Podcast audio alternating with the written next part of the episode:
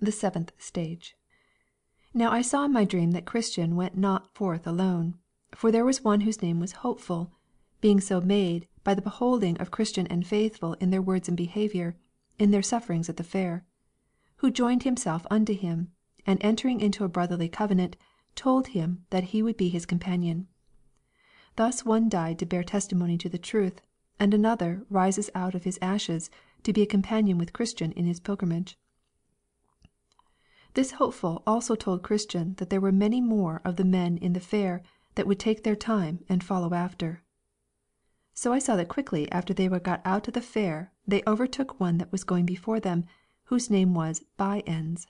So they said to him, "What countryman, sir, and how far go you this way?" He told them that he came from the town of Fair Speech, and he was going to the Celestial City, but told them not his name. "From Fair Speech," said Christian, "is there any good that lives there?" Proverbs chapter twenty-six, verse twenty-five. "Yes," said By-ends, "I hope so." Christian, "Pray, sir, what may I call you?" By-ends, "I am a stranger to you, and you to me. If you be going my way, I shall be glad of your company. If not, I must be content." "This town of Fair Speech," said Christian, "I have heard of, and as I remember, they say it's a wealthy place." By-ends, "Yes, I will assure you that it is, and I have very many rich kindred there." Christian, "Pray, who are your kindred there, if a man may be so bold?" By-ends, "Almost the whole town, and in particular my Lord Turnabout, my Lord Time-server, my Lord Fairspeech, from whose ancestors that town first took its name, also Mister Smoothman, Mister Facing Both Ways, Mister Anything, and the parson of our parish, Mister Two-Tongues, was my mother's own brother by father's side, and to tell you the truth, I am become a gentleman of good quality, yet my great-grandfather was but a waterman, looking one way and rowing another, and I got most of my estate by the same occupation." Christian, "Are you a married man?" By-ends, "Yes, and my wife is a very virtuous woman, the daughter of a virtuous woman. She was my Lady Feigning's daughter, therefore she came out of a very honourable family, and is arrived to such a pitch of breeding that she knows how to carry it to all, even to prince and peasant. 'Tis true we somewhat differ in religion from those of the stricter sort, yet but in two small points. First, we never strive against wind and tide. Second, we are always most zealous when religion goes in his silver slippers. We love much to walk with him in the street, if the sun shines and people applaud him." Then Christian stepped a little aside to his fellow Hopeful, saying, "It runs in my mind that this is one By-ends of Fair Speech, and if it be he, we have as very a knave in our company as dwelleth in all these parts." Then said Hopeful, "Ask him. Methinks he should not be ashamed of his name." So Christian came up with him again, and said, "Sir, you talk as if you knew something more than all the world doth, and, if I take not my mark amiss, I deem I have half a guess of you. Is not your name Mister By-ends of Fair Speech?" By-ends, "This is not my name, but indeed it is a nickname that is given me by some that cannot abide me, and I must be content to bear it as a reproach, as other good men have borne theirs before me." Christian, "But did you never give occasion to men to call you by this name?" By-ends, "Never, never. The worst that I ever did to give them an occasion to give me this name was, that I had always the luck to jump in my judgment with the present way of the times, whatever it was, and my chance was to get thereby. But if things are thus cast upon me, let me count them a blessing, but let not the malicious load me therefore with reproach." Christian, "I thought, indeed, that you were the man I had heard of, and to tell you what I think, I fear this name belongs to you more properly than you are willing we should think it doth." By-ends, "Well, if you will thus imagine, I cannot help it. You shall find me a fair company keeper, if you will still admit me your associate."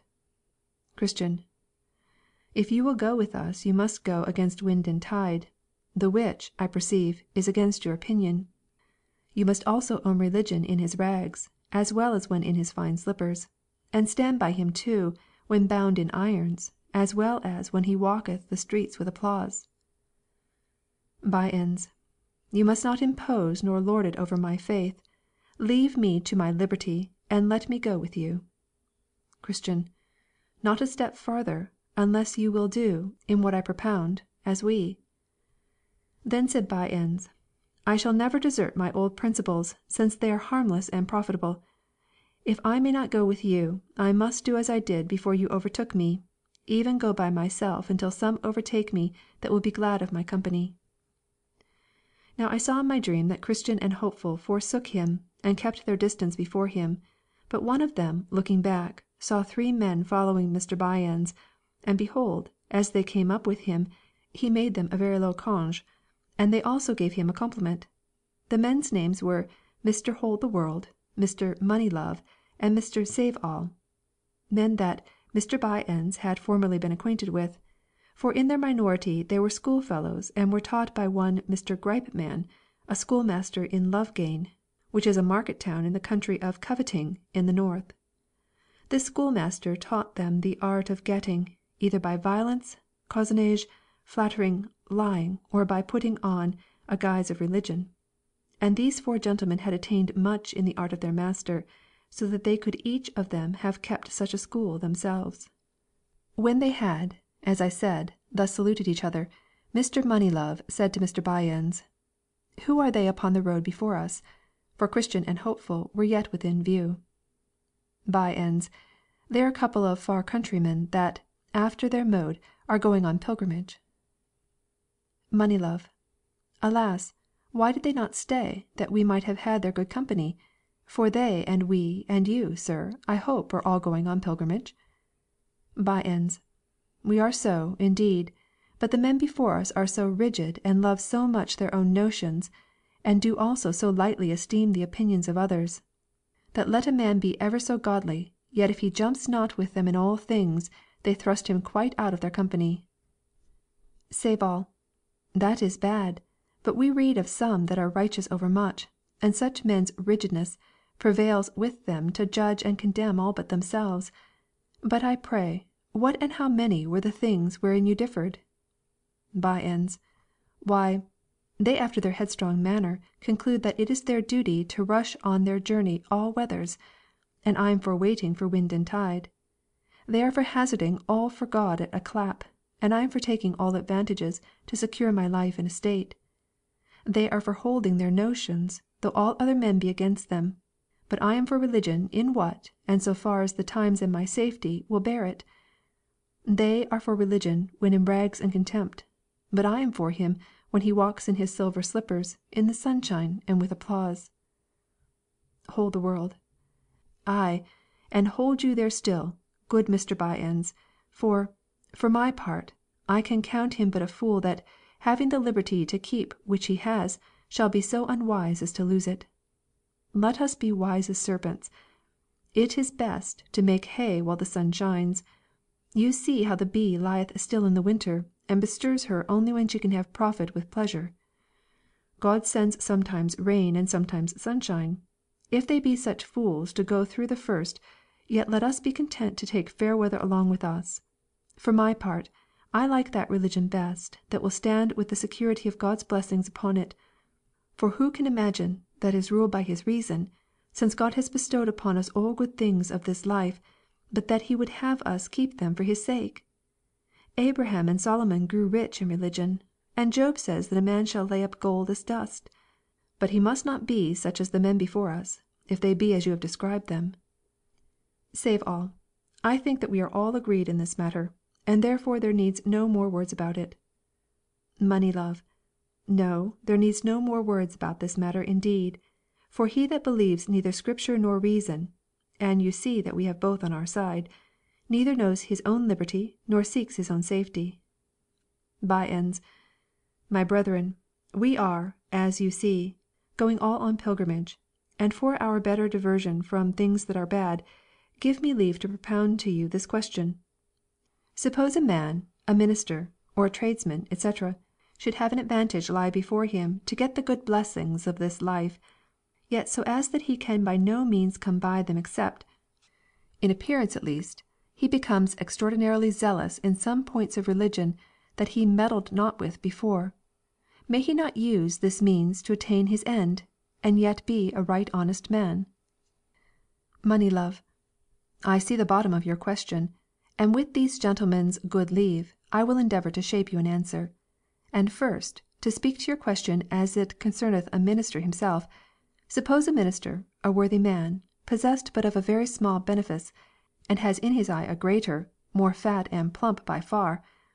He has also now an opportunity of getting it, yet so as by being more studious, by preaching more frequently and zealously, and because the temper of the people requires it, by altering some of his principles.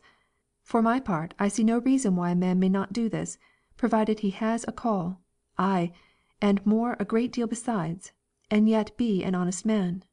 For why? one. His desire of a greater benefice is lawful, this cannot be contradicted, since it is set before him by Providence. So then he may get it if he can, making no question for conscience's sake. two. Besides, his desire after that benefice makes him more studious, a more zealous preacher, et cetera, and so makes him a better man, yea, makes him better improve his parts, which is according to the mind of God. three. Now as for his complying with the temper of his people by deserting, to serve them, some of his principles, this argueth, first, that he is of a self-denying temper, second, of a sweet and winning deportment, and third, so more fit for the ministerial function. four. I conclude, then, that a minister that changes a small for a great should not, for so doing, be judged as covetous, but rather, since he is improved in his parts and industry thereby, be counted as one that pursues his call and the opportunity to put into his hand to do good. And now to the second part of the question, which concerns the tradesman you mentioned. Suppose such a one to have but a poor employ in the world, but by becoming religious he may mend his market, perhaps get a rich wife, or more and far better customers to his shop. For my part, I see no reason but that this may be lawfully done. For why? one. To become religious is a virtue, by what means soever a man becomes so. two. Nor is it unlawful to get a rich wife, or more custom to my shop. three. Besides, the man that gets these by becoming religious gets that which is good of them that are good, by becoming good himself.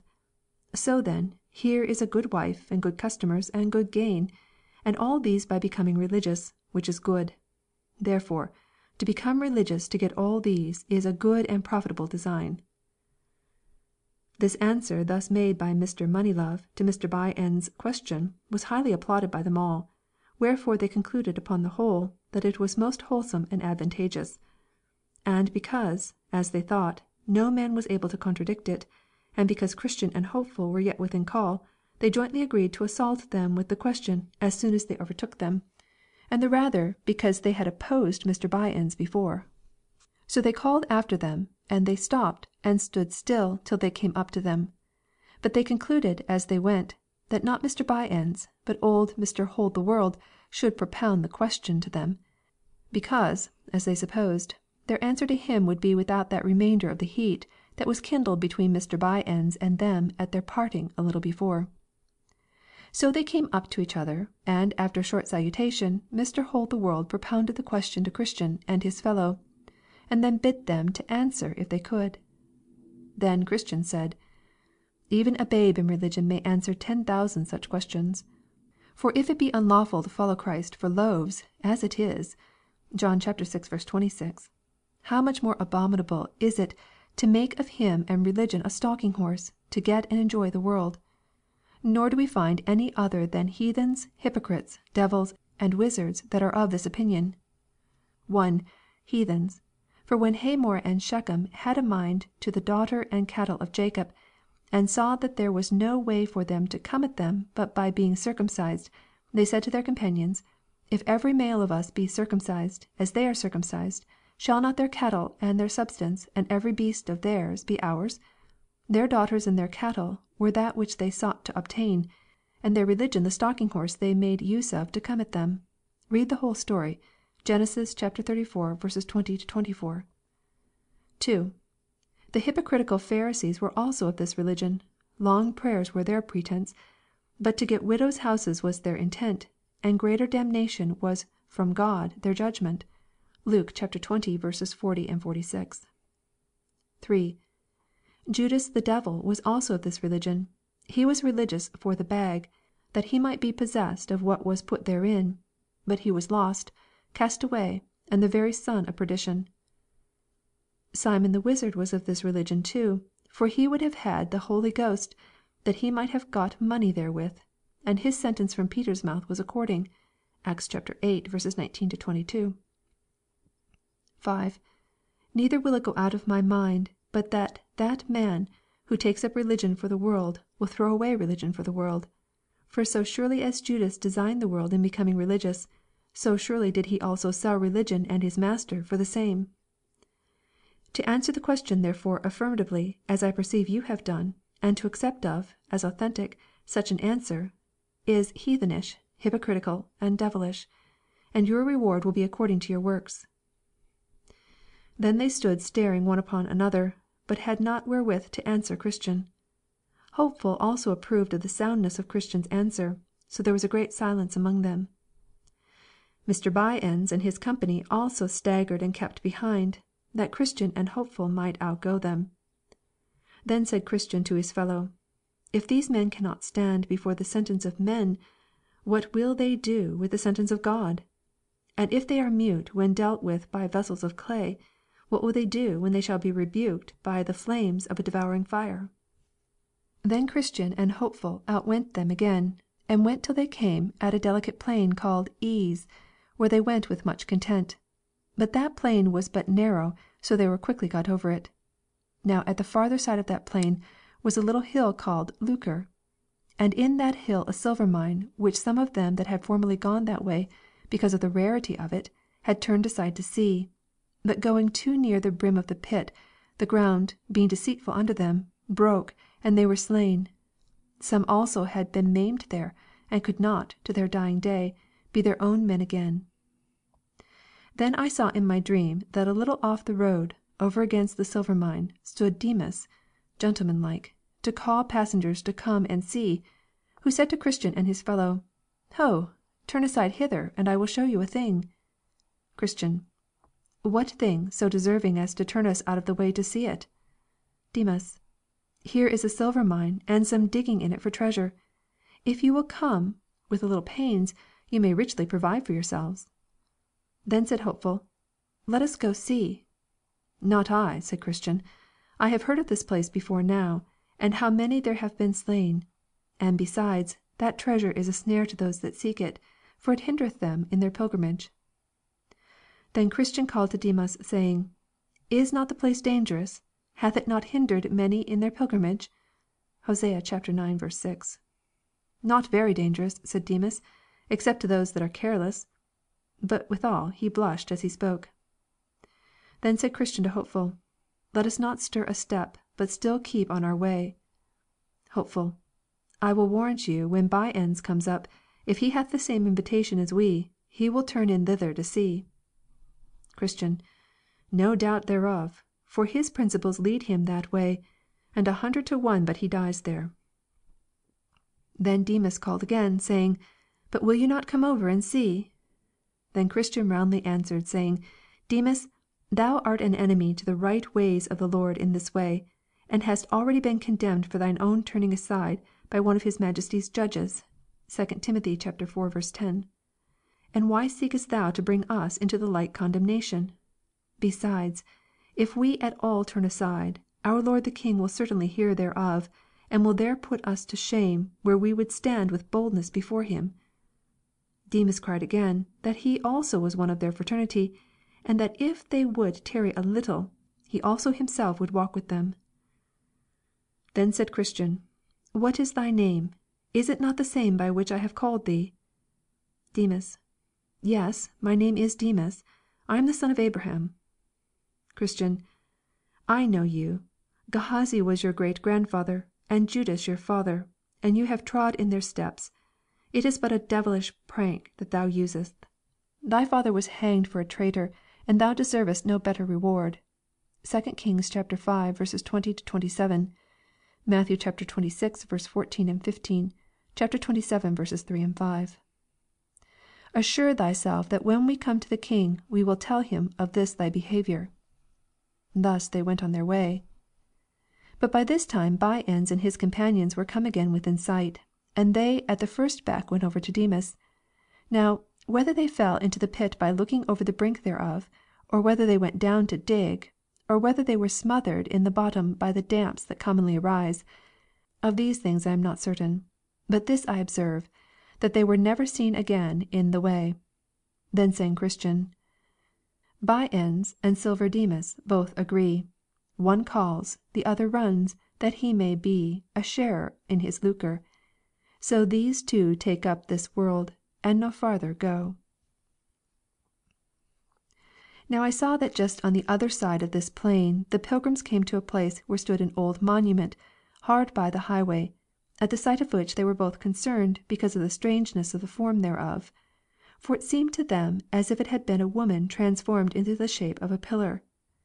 Here, therefore, they stood looking and looking upon it, but could not for a time tell what they should make thereof. At last Hopeful espied, written above the head thereof, a writing in an unusual hand. But he, being no scholar, called to Christian, for he was learned, to see if he could pick out the meaning. So he came, and after a little laying of letters together, he found the same to be this: "Remember Lot's wife." So he read it to his fellow, after which they both concluded that this was the pillar of salt into which Lot's wife was turned, for her looking back, with a covetous heart, when she was going from Sodom for safety. Genesis chapter nineteen, verse twenty-six. Which sudden and amazing sight gave them occasion for this discourse. Christian.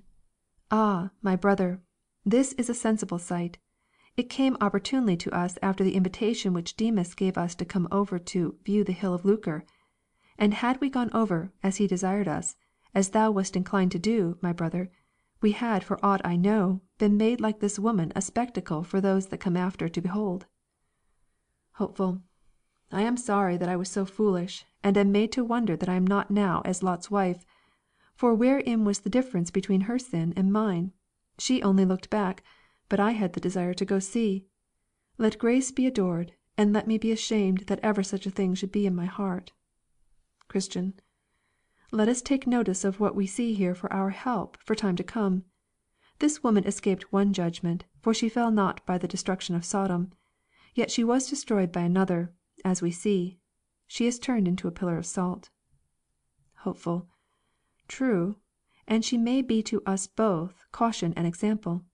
Caution, that we should shun her sin, or a sign of what judgment will overtake such as shall not be prevented by this caution. So Korah, Dathan, and Abiram, with the two hundred and fifty men that perished in their sin, did also become a sign or example to others to beware." Numbers chapter sixteen, verses thirty-one and thirty-two, chapter twenty-six, verses nine and ten.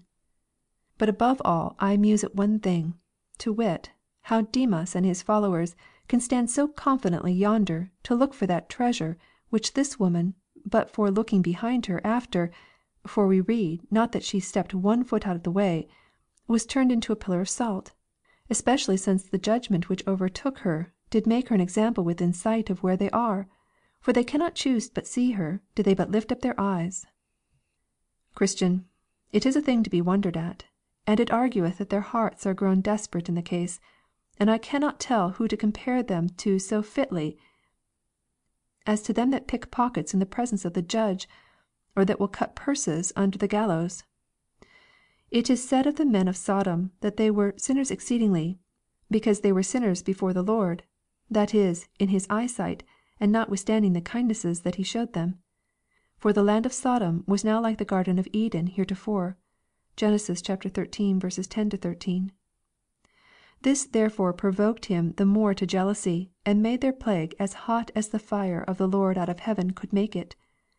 And it is most rationally to be concluded that such, even such as these are, that shall sin in the sight, yea, and that too in despite of such examples that are set continually before them to caution them to the contrary, must be partakers of severest judgments."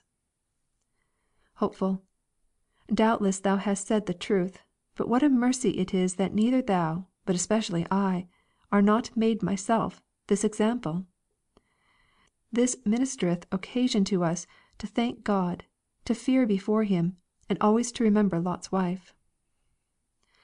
I saw then that they went on their way to a pleasant river, which David the king called the river of God, but John, the river of the water of life.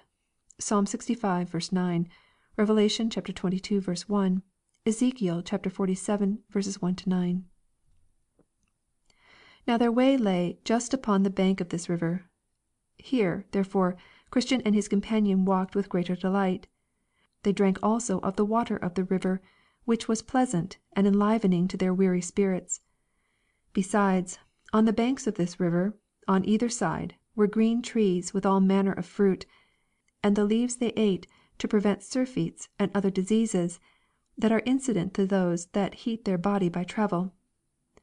On either side of the river was also a meadow, curiously beautified with lilies, and it was green all the year long.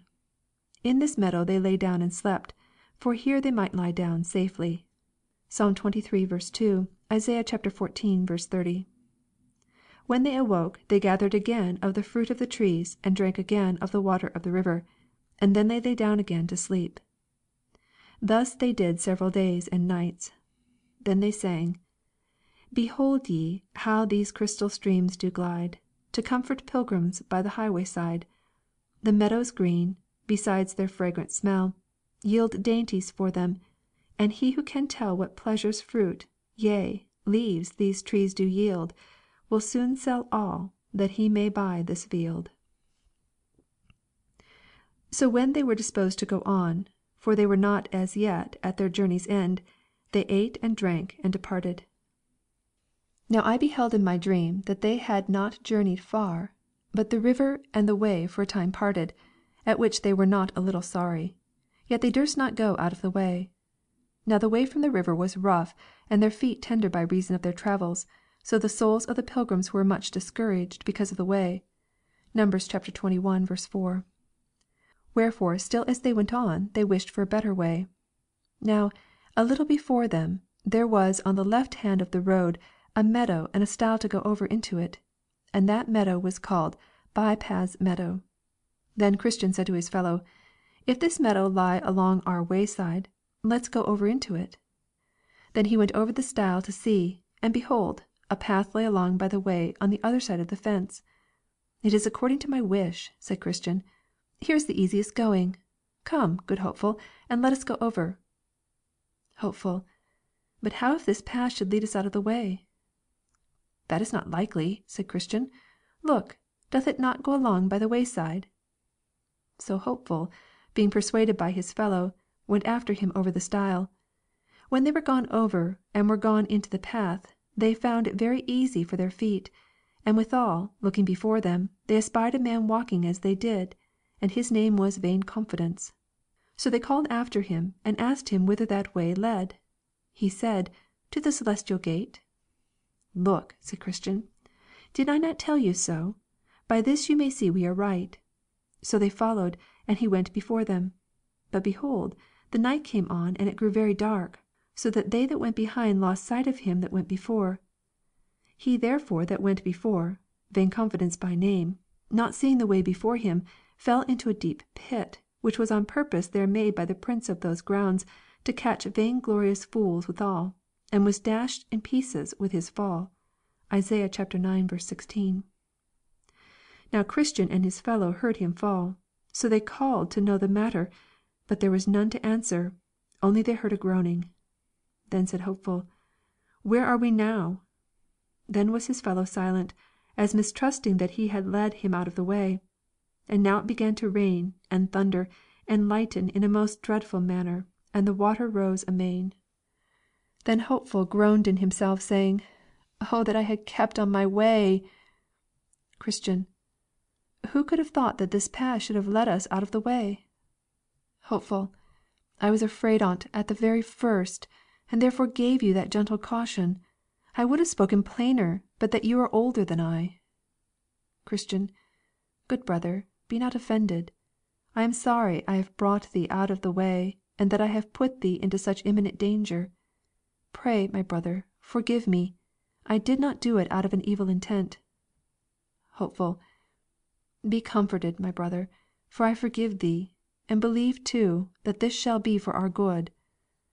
Christian, I am glad I have with me a merciful brother. But we must not stand here. Let us try to go back again. Hopeful, but, good brother, let me go before. Christian, no, if you please, let me go first, that if there be any danger I may be first therein, because by my means we are both gone out of the way. No, said Hopeful, you shall not go first, for your mind being troubled may lead you out of the way again. Then for their encouragement they heard the voice of one saying, Let thy heart be towards the highway, even the way that thou wentest, turn again. Jeremiah chapter thirty-one, verse twenty-one. But by this time the waters were greatly risen, by reason of which the way of going back was very dangerous. Then I thought that it is easier going out of the way when we are in than going in when we are out. Yet they adventured to go back, but it was so dark, and the flood was so high, that in their going back they had like to have been drowned nine or ten times. Neither could they, with all the skill they had, get again to the stile that night. Wherefore at last, lightening under a little shelter, they sat down till the day broke, but being very weary, they fell asleep. Now there was, not far from the place where they lay, a castle called Doubting Castle, the owner whereof was Giant Despair. And it was in his grounds they were now sleeping. Wherefore, he getting up in the morning early, and walking up and down in the fields, caught Christian and Hopeful asleep in his grounds. Then with a grim and surly voice, he bid them awake, and asked them whence they were, and what they did in his grounds. They told him they were pilgrims, and that they had lost their way. Then said the giant, You have this night trespassed on me by trampling in and lying on my grounds, and therefore you must go along with me. So they were forced to go, because he was stronger than they. They also had but little to say, for they knew themselves in a fault. The giant therefore drove them before him, and put them into his castle, into a very dark dungeon, nasty and stinking to the spirits of these two men. Here they lay from Wednesday morning till Saturday night, without one bit of bread or drop of drink, or light of any, to ask how they did. They were therefore here in evil case, and were far from friends and acquaintance. Psalm eighty-eight, chapter eighteen. Now in this place Christian had double sorrow, because it was through his unadvised counsel that they were brought into this distress. Now Giant Despair had a wife, and her name was Diffidence. So when he was gone to bed he told his wife what he had done, to wit, that he had taken a couple of prisoners and cast them into his dungeon for trespassing on his grounds. Then he asked her also what he had best do further to them. So she asked him what they were, whence they came, and whither they were bound, and he told her. Then she counselled him that when he arose in the morning he should beat them without mercy. So when he arose, he getteth him a grievous crab-tree cudgel, and goes down into the dungeon to them, and there first falls to rating of them, as if they were dogs, although they gave him never a word of distaste. Then he falls upon them and beats them fearfully, in such sort that they were not able to help themselves, or to turn them upon the floor. This done, he withdraws and leaves them there to condole their misery, and to mourn under their distress. So all that day they spent their time in nothing but sighs and bitter lamentations. The next night she, talking with her husband further about them, and understanding that they were yet alive, did advise him to counsel them to make away with themselves. So when the morning was come, he goes to them in a surly manner, as before, and perceiving them to be very sore with the stripes that he had given them the day before, he told them that since they were never like to come out of that place, their only way would be forthwith to make an end of themselves, either with knife, halter, or poison. For why, said he, should you choose to live, seeing it is attended with so much bitterness? But they desired him to let them go. With that he looked ugly upon them, and rushing to them had doubtless made an end of them himself, but that he fell into one of his fits, for he sometimes in sunshiny weather fell into fits, and lost for a time the use of his hands, wherefore he withdrew, and left them as before to consider what to do. Then did the prisoners consult between themselves whether it was best to take his counsel, or no, and thus they began to discourse. Brother, said Christian, What shall we do? The life that we now live is miserable. For my part I know not whether it is best to live thus or to die out of hand. My soul chooseth strangling rather than life, and the grave is more easy for me than this dungeon. Job chapter seven verse fifteen. Shall we be ruled by the giant? Hopeful. Indeed our present condition is dreadful, and death would be far more welcome to me than this for ever to abide. But yet let us consider. The lord of the country to which we are going has said, Thou shalt do no murder. No, not to another man's person. Much more, then, are we forbidden to take his counsel to kill ourselves. Besides, he that kills another can but commit murder upon his body. But for one to kill himself is to kill body and soul at once. And moreover, my brother, thou talkest of ease in the grave, but hast thou forgotten the hell, whither for certain murderers go? For no murderer hath eternal life, et cetera. And let us consider again, that all the law is not in the hand of Giant Despair. Others, so far as I can understand, have been taken by him as well as we, and yet have escaped out of his hands. Who knows but that God, who made the world, may cause that Giant Despair may die, or that, at some time or other, he may forget to lock us in, or that he may in a short time have another of his fits before us, and may lose the use of his limbs. And if ever that should come to pass again, for my part I am resolved to pluck up the heart of a man, and try my utmost to get from under his hand. I was a fool that I did not try to do it before. But, however, my brother, let us be patient and endure awhile. The time may come that may give us a happy release, but let us not be our own murderers. With these words Hopeful at present did moderate the mind of his brother. So they continued together in the dark that day, in their sad and doleful condition. Well, towards evening the giant goes down into the dungeon again to see if his prisoners had taken his counsel. But when he came there he found them alive, and truly, alive was all. For now, what for want of bread and water, and by reason of the wounds they had received when he beat them, they could do little but breathe. But I say he found them alive, at which he fell into a grievous rage, and told them that, seeing that they had disobeyed his counsel, it should be worse with them than if they had never been born. At this they trembled greatly, and I think that Christian fell into a swoon, but coming a little to himself again, they renewed their discourse about the giant's counsel, and whether yet they had best take it or no. Now Christian again seemed for doing it, but Hopeful made a second reply as followeth. My brother, said Hopeful, rememberest thou not how valiant thou hast been heretofore? Apollyon could not crush thee, nor could all that thou didst hear or see or feel in the valley of the shadow of death. What hardship, terror, and amazement hast thou already gone through, and art thou now nothing but fears? Thou seest that I am in the dungeon with thee, a far weaker man by nature than thou art. Also this giant hath wounded me as well as thee, and hath also cut off the bread and water from my mouth, and with thee I mourn without the light. But let us exercise a little more patience. Remember how thou playedst the man at Vanity Fair, and was neither afraid of the chain nor cage, nor yet of bloody death. Wherefore let us, at least to avoid the shame that it becomes not a Christian to be found in, bear up with patience as well as we can. Now, night being come again, and the giant and his wife being in bed, she asked him concerning the prisoners, and if they had taken his counsel, to which he replied, They are sturdy rogues. They choose rather to bear all hardships than to make away with themselves. Then said she, Take them down to the castle yard to-morrow, and show them the bones and skulls of those that thou hast already dispatched, and make them believe, ere a week comes to an end, thou wilt tear them in pieces as thou hast done their fellows before them. So when the morning was come, the giant goes to them again, and takes them into the castle yard, and shows them as his wife had bidden him. These, said he, were pilgrims, as you are once, and they trespassed on my grounds as you have done, and when I thought fit, I tore them in pieces, and so within ten days I will do to you. Get you down to your den again. And with that he beat them all the way thither. They lay therefore all day on Saturday in a lamentable case as before.